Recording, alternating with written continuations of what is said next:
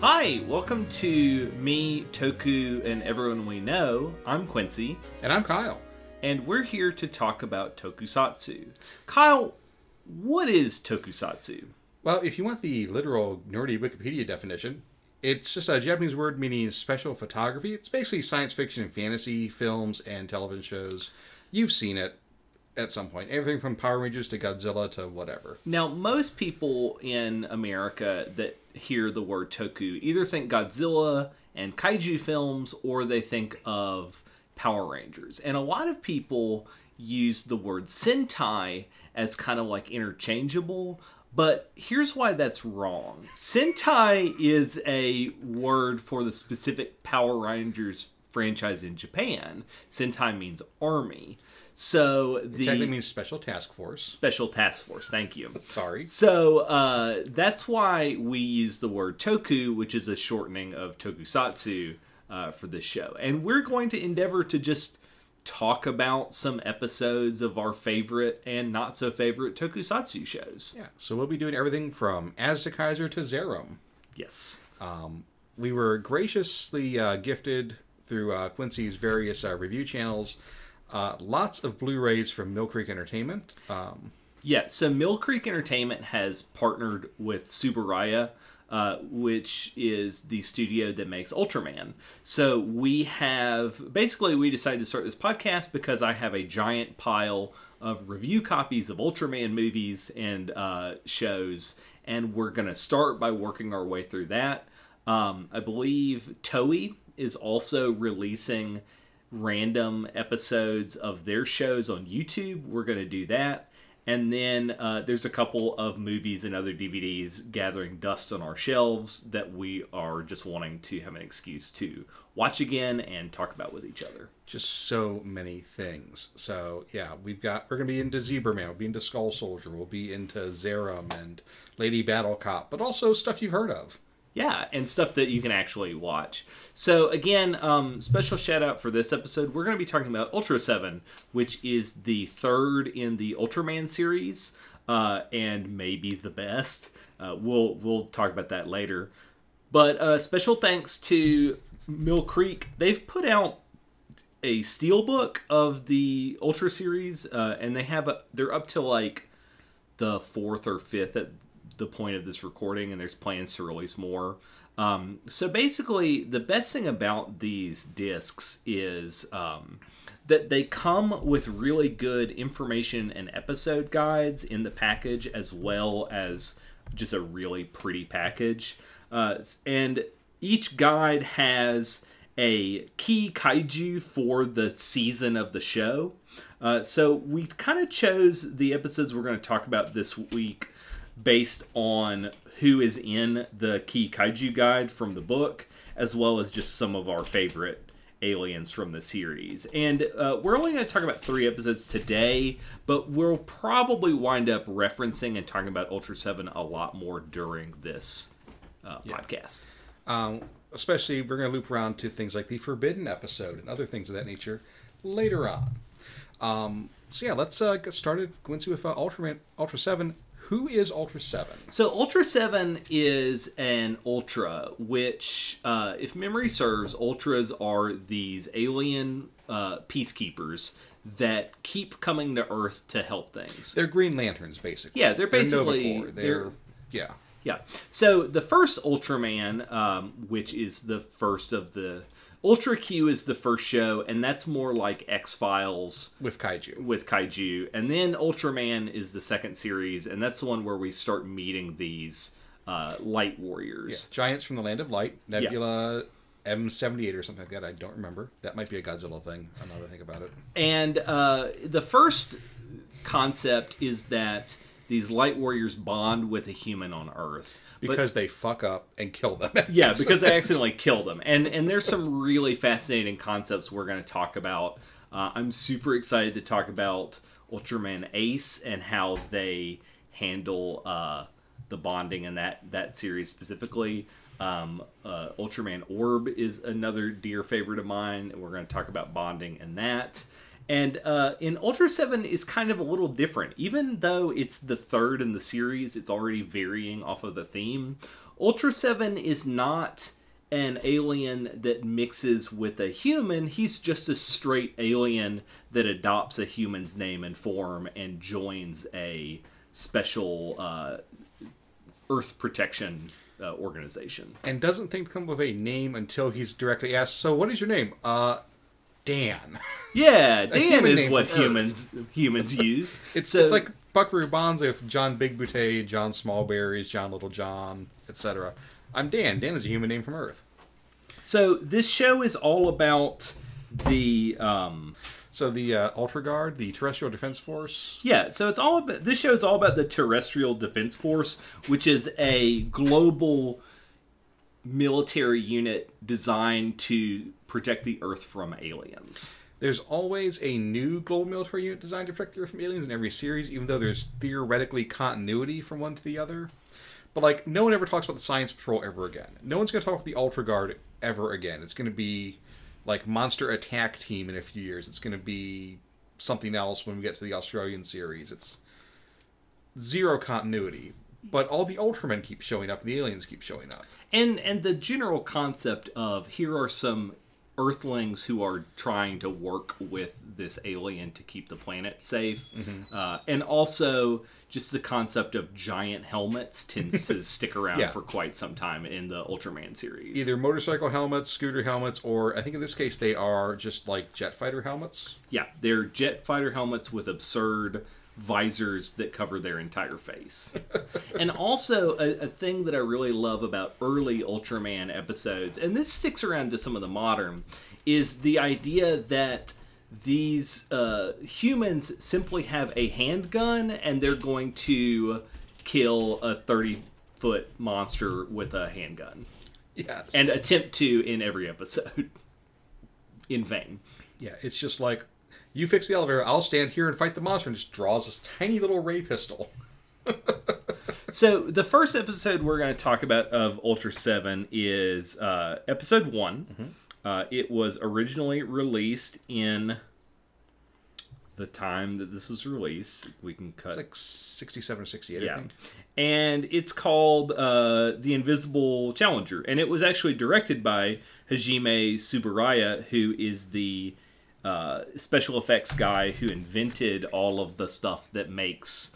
He's pretty much the father of Tokusatsu. He's not the first, but he's kind of perfected a lot of the techniques. He worked at Toho in the fifties on Godzilla a lot, and kind of split off to do his own thing by the sixties. So he's really mastered some of the techniques of how to use water and miniatures to uh, give the sense of, of Yeah. size. And uh, there's some really cool ones. So, Kyle, what is the plot of the first episode of Ultra 7? I mean, it doesn't make a whole lot of sense. You've got an invisible spaceship that is kidnapping just random humans from around the world and trying to hold them hostage. But he only manages to kidnap like five people. Yeah, and then uh, the alien, who is known as Alien Cool in all of the show's literature, I don't think they did they call him that on screen. Yeah, once. He identifies himself as Alien Cool. Okay, because he is a like a reverse crawdad. Yeah, because this is the a show for top. this is supposed to be a show for children. So they're like, "Hey kids, here's an alien that is cool.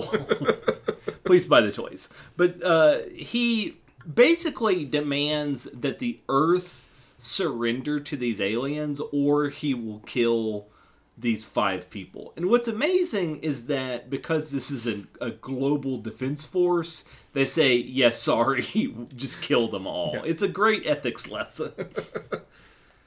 um, So yeah, the uh, invisible alien kidnaps like a postal worker, an athlete, a jazz musician. I think they say at some point, and a nurse. yeah, and, and It's just know, like random schmoes. Um, but Dan Moriboshi, uh, also known as Ultra Seven, is not cool with even one life dying. So he uh, finds the secret spaceship using science, uh, which is a common theme in Ultra Seven. Is in this case, to make a invisible visible, they make a missile that is a giant can of spray paint. Uh, so they paint, paint the red. ship, and once they find it, Dan goes inside and cuts the living shit out of Alien Cool.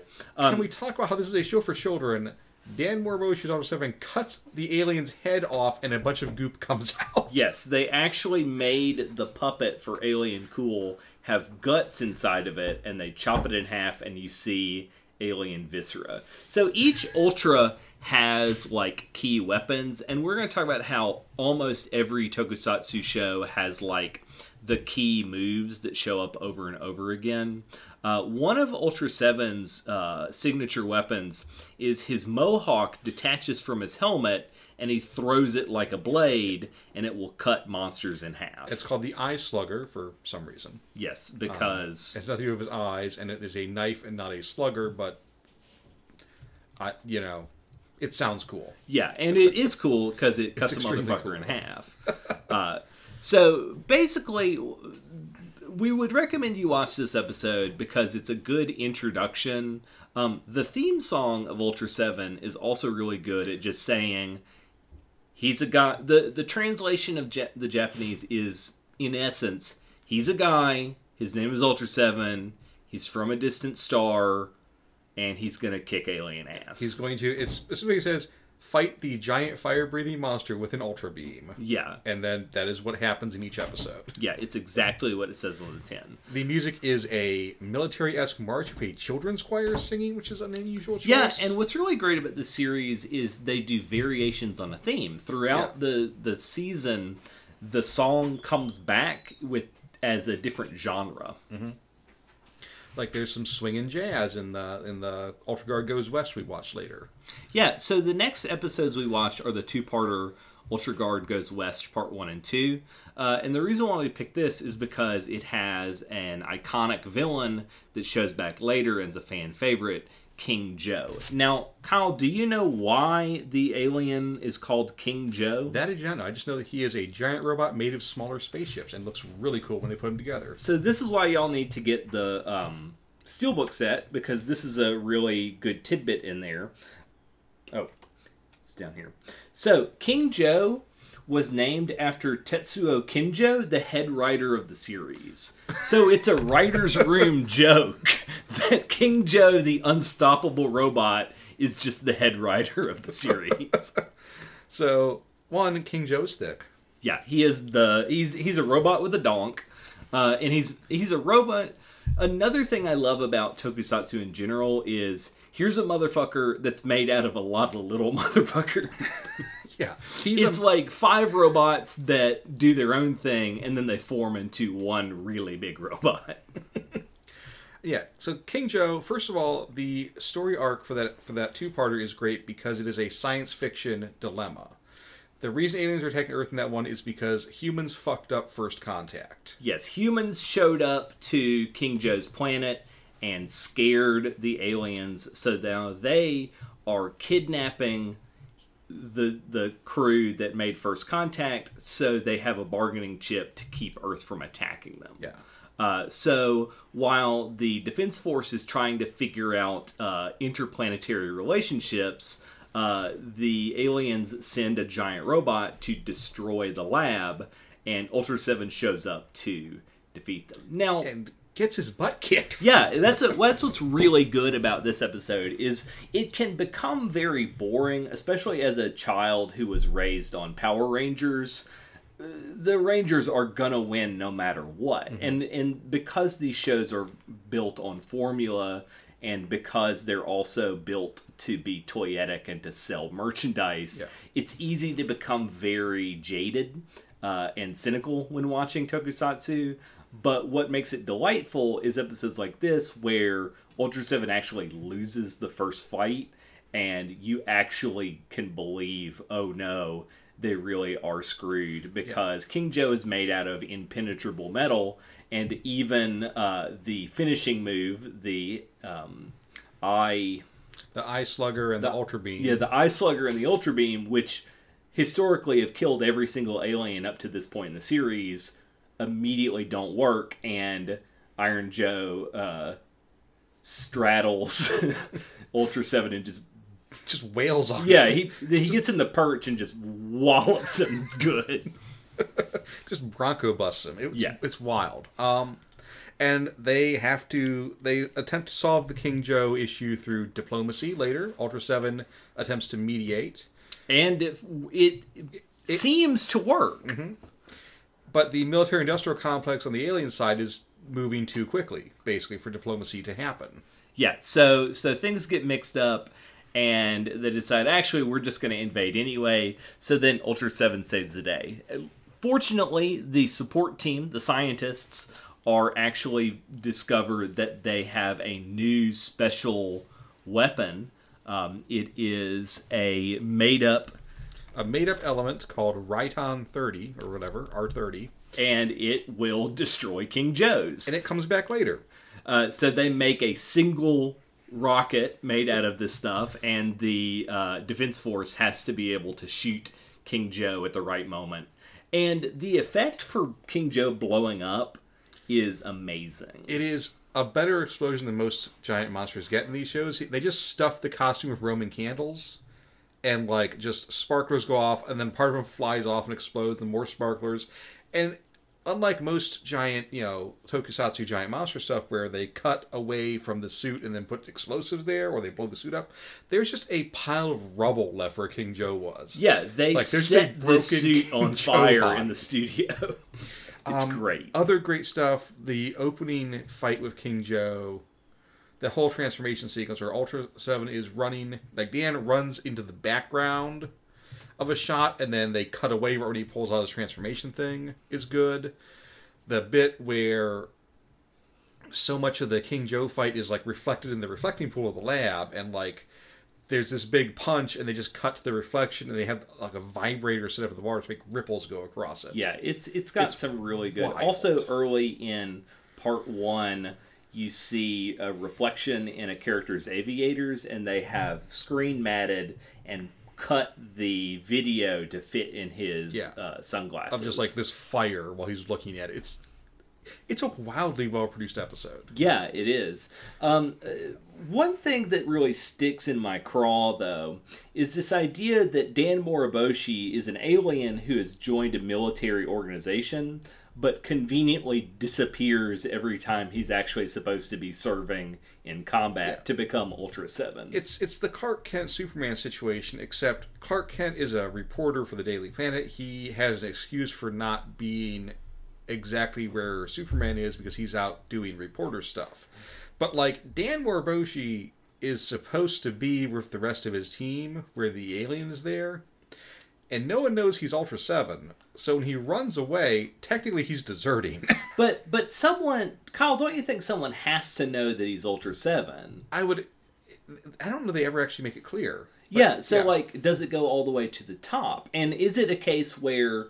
Uh, the commander knows he's Ultra 7, but doesn't feel like filling out the paperwork for command, or is it a case where he really doesn't know that he's Ultra 7 at all? I, I do not know. I mean, Dan Moriboshi cannot have any form of ID or anything because he doesn't exist. Yeah, yeah, he has no birth date. He's just he's he's strictly created. Mm-hmm. Now, Anne Yuri, the the one girl on the team, definitely doesn't know right. Dan is an alien. Because there's and, a lot of, hey, where were you? Yeah, and I think that's supposed to be the very Lois Lane Clark mm-hmm. Kent. It's it's impossible to ignore that this movie from the this show from the 70s hasn't had a little bit of western influence with oh, that. Yeah, definitely. But um, his other teammates picked him up when they discovered he was an alien. So like yeah. Amagi and Soga know he's they at least know he's heavier than their car. Yeah, yeah, that he's not a human. One of my favorite sight gags in that. So, like, how can he still weighs as much as an eighty foot tall giant yeah. man? so now the question is: Does Captain Kiriyama actually know, and he's keeping it a secret? Does ha- Captain Kiriyama have to keep filling out paperwork? Does he get a special like dispensation from higher up in command that lets him, you know, have an alien working for him? what's the deal? And it's not satisfactorily explained in the episodes we've watched, yeah. at least. Now, one of the reasons I love Ultra 7 is as a 90s kid, this was one of the two Ultraman shows I watched growing up. Yes, this was This- on TNT. It ran on Monster Vision after the movies, uh, sometimes intermittently. They would alternate between Ultra Seven and uh, the Logan's Run TV series. Um, after Joe Bob Briggs was off the air, and uh, also man, fuck Joe Bob Briggs. Anyway, but uh, yeah, so I would watch this like 2 a.m. on a Sunday, and that it didn't make any more sense at 2 a.m. on a Sunday than it did just now. Um, wild stuff. I forgot where I was going with that. But yeah, this was like just one of those weird things you'd find flipping channels. Like, oh, Ultra Ultra Seven. It looks like Godzilla. Huh. I think so. A key to all tokusatsu shows in this sort of superhero genre is the transformation sequence. Um, the best thing about Ultra Seven is his transformation sequence is just him putting on sunglasses. Sunglasses that are shaped like his costume's eyes. Like Yeah, he puts sun- the eyes of the costume on his face, and then the rest of the costume goes whoop in a video effect. and just shows up. Yeah. Uh, and all of a sudden, he's 30 feet tall. Not always though. Not He- always. He also works as a regular sized dude. That's right, because when he kills Ultra Cool, he is small enough to get into the spaceship. Yeah. So that's one of the things they don't do a lot of in the Ultra shows. One, they don't usually show them growing on camera, which they do in Ultra 7 a lot. They'll do that quick little matte effect where they just, you know, have the film kind of zoom out. Usually, to show Ultraman growing, they just show an explosion and then a quick zoom in on a still shot of Ultraman, so it looks like he's getting bigger. In 7, they actually are running like doing an animated shot, which is interesting. Very similar to Inframan, actually, Yeah, that we yeah. watched recently, which we'll get to in another episode. Um, so, how would you rank, or how would you grade Ultra 7 in terms of what it does as a tokusatsu show? What are the key elements, and how does Ultra 7 score on those elements? So, I mean, the key element to a tokusatsu show in general is just the effects. And I think the effects for 1960, whatever, when this came out, 1970, are extremely good. Oh, they are masterful. On a. TV budget, especially, the stuff they're doing is just a phenomenal work. Yeah, it's A plus material. Um, in terms of like suit design, Ultra 7's costume is a cool design, but the actual construction is kind of a clunker. Yeah, you can see the zipper very clearly. It fits better than the original Ultraman costume does. yes, it is not baggy, but it is not like really sleek and cool either. Yeah. And the mask still looks very cheap. Yeah, well, they still have the eye holes. Yeah. Which is a, a common. I think the eye holes stick around until Ultraman powered, where they're still there. But they put eyeliner around it so you can't see them. Yeah. Uh, but you can definitely tell they just punched like a Ben Cooper mask. They Yeah. punched the eye holes out for the actor to see. It's not as bad as the original Kamen Rider costume. We'll get to that later. yeah. Oh, Uh, that one's rough. so I would say the costume's like a C, Mm-hmm. uh, but the effects are like an A. Now, how about the theme song? We have to talk about the the bangers of, of theme songs for these shows. Yeah. What we're going to see as we go through these is just the evolution of what children's television theme songs sound like in Japan. Yeah. Where you start with these big brass band marches and children's choirs. Like it's we heard that in Ultra 7. The same things in Ultraman. You know, it's our hero Ultraman. Uh, if you've ever watched Gigantor, Yeah. the Gigantor theme. Yeah. Um, if you hit up if you see Charge Man Ken on uh, Retro Crush, don't watch it by the way, it's terrible, but that music is the same caliber. Yeah. Um, I think the incidental music in Ultra Seven is better than the theme song, to be quite honest. Yeah, um, but but to be fair, the incidental music is the theme song, just in different better genres. It's Yeah, a better arrangement. Right. So I would say the theme song is also like a C Yeah. plus. It's not really doing much for me. Um, and the transformation again is not as good as later and even earlier Ultraman Mm-hmm. transformations are. So I would say I don't know, what would you get what would you grade the transformation in Ultra 7 as? I like it a lot. I like the video effect that they do in some episodes. Sometimes they just cut away from him. He'll he'll do the pose and they'll just cut and he'll show up somewhere else. But when they actually show the, the little dissolved effect, I quite like it. Um, it's one of my favorites. I like the idea of the transformation item that goes on the body instead of being just like a thing he waves around. I wish Yeah. it stuck around more. So that's the other thing is that it um, all the ultras have different ways of turning into ultras, which I thought was weird. Um, but I like the sunglasses a great deal. So, what grade would you give that? Oh man, it's definitely a, it's a solid um, something. it's it's good. yeah, I'd say B plus. B plus, yeah. Yeah. Um, I like in terms of superpowers for, for Ultra Seven. I love that that eye slugger. That again, it's a part of the costume that comes out and he fights people with it. Yeah, yeah. The costume is a weapon itself, which is very good. Um, so yeah, I would say all in all, this shows a solid. Uh, this is where I'm not writing these down and doing math. It's Right. an A minus B plus kind of Yeah. show. If you've never watched it, you owe yourself to uh, check it out if you want to get into Tokusatsu. Which I assume, if you're listening to this, you probably have some interest in this genre. Yeah, I mean, any Ultraman series specifically can be someone's first Ultraman series, Mm-hmm. but I think this is a really good introduction to the formula. I think Ultra 7 also has some of the better monster suits, the monster designs, because not only do we have King Joe, the thick, indestructible robot, and um, Dinosaur a- tank. we have Dino Tank, which is literally It's a tank on the bottom, a dinosaur on the top. which is the most like axe cop you ask a child what do you think a good monster would be and they'd say dino tank it also has giant gorilla aliens in an episode that are very very good and uh, also in uh, ultra 7 uh, dan has a packet of what are termed as capsule monsters They're good kaiju. which are nice kaiju that he throws like Pokemon to fight the bad kaiju. I think we only uh, the ones we watched when we saw Windom. Windom is a pretty solid design, though. yeah, Windom is a robot anthropomorphic bird with a mohawk. with a mohawk, and he's very good. Uh, we also get the first appearance of Eleking, who we will come back and talk to later, talk about later in the show, and also Pandon, which is not the smartest design, but the two-headed alien Pandon uh, debuts in Ultra Seven too.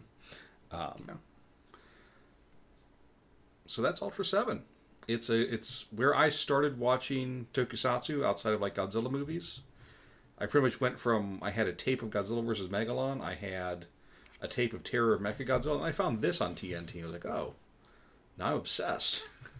yeah, and it's it's something as someone who did not grow up with Ultra Seven, uh, it is definitely all of the stuff I liked about the Americanized tokusatsu's of the '90s, Power Rangers, Big Bad Beetleborgs, VR Troopers, but actually cool. We're gonna have to come back and do Tattoo Teenage Alien Fighters of Beverly Hills, aren't we? We are, and uh, I believe that uh, Beetle. Big Bad Beetleborgs is unjustly maligned in this fandom, so we're gonna have to watch and, and I'm gonna d- be uh, defending that series too. We're gonna have to do it. We're gonna. Oh man, we'll talk about this later. All right, so I'm gonna wrap us up here for right now and just say um, thanks for listening to this uh, nonsense. We might establish a structure as we go on, but right now we were just wanting to record something. Yeah, so um, take care, uh, everybody. And be kind.